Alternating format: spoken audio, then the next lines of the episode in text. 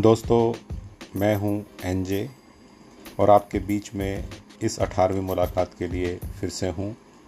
बात करेंगे कोरोना की। चौदह दिन के लिए हमारे देश में लॉकडाउन फिर से बढ़ा है तो कुछ दिन और बातों का सिलसिला जारी रखते हैं।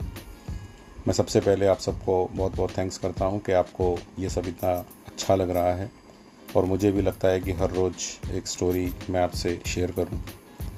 आज भी मैं बात करूँगा हौसले को बनाए रखने की, हमारे विश्वास, हमारे फेथ हमारे ट्रस्ट को बनाए रखने की।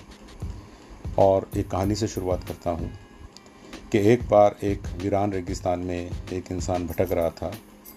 पानी की इतनी ज़्यादा प्यास उसे लगी हुई थी कि उसे लग रहा था कि अगर थोड़ी देर में उसे पानी नहीं मिला तो शायद वो प्यास से मर जाएगा। उसे अचानक एक झोंपड़ी दिखाई दी। पहले उसे लगा कि शायद ये उसकी आँखों का धोखा है। क्योंकि अचानक इस रेगिस्तान में ये झोंपड़ी कहाँ से आ गई? लेकिन जैसे वो पास गया, उसने देखा कि ये असलियत में है।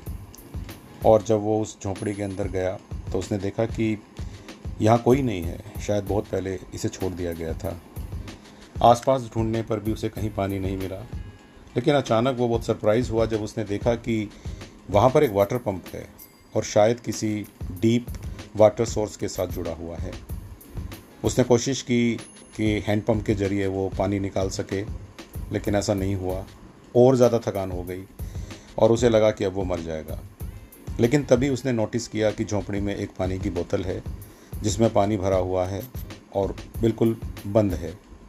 जैसे ही उस पानी की बोतल को उसने पकड़ा और पूरे पानी को वो अपने हल्क के नीचे उतारने के लिए तैयार हुआ, अचानक उसने देखा कि उस बोतल के साथ एक कागज़ का टुकड़ा लगा हुआ है, जिस पे कुछ लिखा हुआ है। और उस कागज़ पे लिखा था कि इस पानी का इस्तेमाल पंप को स्टार्ट करने के लिए करें और जब आप पानी पी लें तो बोतल को दोबारा भरना नहीं भूलें। अब वो चक्कर में पड़ गया कि क्या इस थोड़े से पानी का इस्तेमाल मैं इस पुराने जर्जर से पंप में डालकर ज़्यादा पानी के एक्सपेक्टेशन में इस्तेमाल करूँ या इसको पी के एक बार थोड़ी देर के लिए अपनी प्यास को बुझा लूँ और उसे लगा कि अगर उसके साथ धोखा हो गया तो पानी भी पंप में चला जाएगा और वो प्यासा भी रह जाएगा और शायद मर भी जाएगा। हो सकता है कि अंडरग्राउंड जो रिजर्वायर है, वो पूरी तरह सूख चुका हो। लेकिन उसने अपनी आँखें बंद की, प्रार्थना बुदबुदाई और फिर उसे लगा कि ट्राई करता हूँ और उसने वो पानी पंप में डाला। पंप ने स्टार्ट कर दिया काम करना। और थोड़ी देर में उसे अचानक से पानी की आवाज़ आई और उसने देखा कि बहुत सारा पानी पंप के ज़रिए उसके पास था और उसने खूब पिया, अपने आप को रिफ़्रेश किया, अपनी फ्लास्क भी भर ली और लास्ट में उस बोतल को फिर से भर लिया, जिस पानी से उसने पंप को स्टार्ट किया था और बोतल पर कॉर्क भी लगा दिया। ये सब करने के बाद उसे एक पेंसिल मिली, एक नक्शा मिला और वहाँ से उसने देखा कि पास का गाँव कितनी दूर है।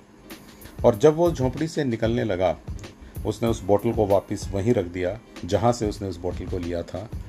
और इस बार उसने उस कागज़ के टुकड़े पर जो लिखा हुआ था, उसके साथ चार शब्द और लिखे, और वो चार शब्द थे बिलीव मी इट वर्क्स और दोस्तों, मेरी आज की इस पूरी कहानी को कहने का एक ही मकसद था बिलीव मी इट वर्क्स यानी कि कीप फेथ हमें कई बार लग सकता है कि हमारे एफ़र्ट शायद बेकार जा रहे हैं, शायद मुझे इसका रिज़ल्ट नज़र नहीं आ रहा है, शायद इसका फ़ायदा मुझे या मेरे घर वालों या मेरे नियर डियर को नहीं हो कि किसी और को होने वाला है, लेकिन ट्राई करके देखिए।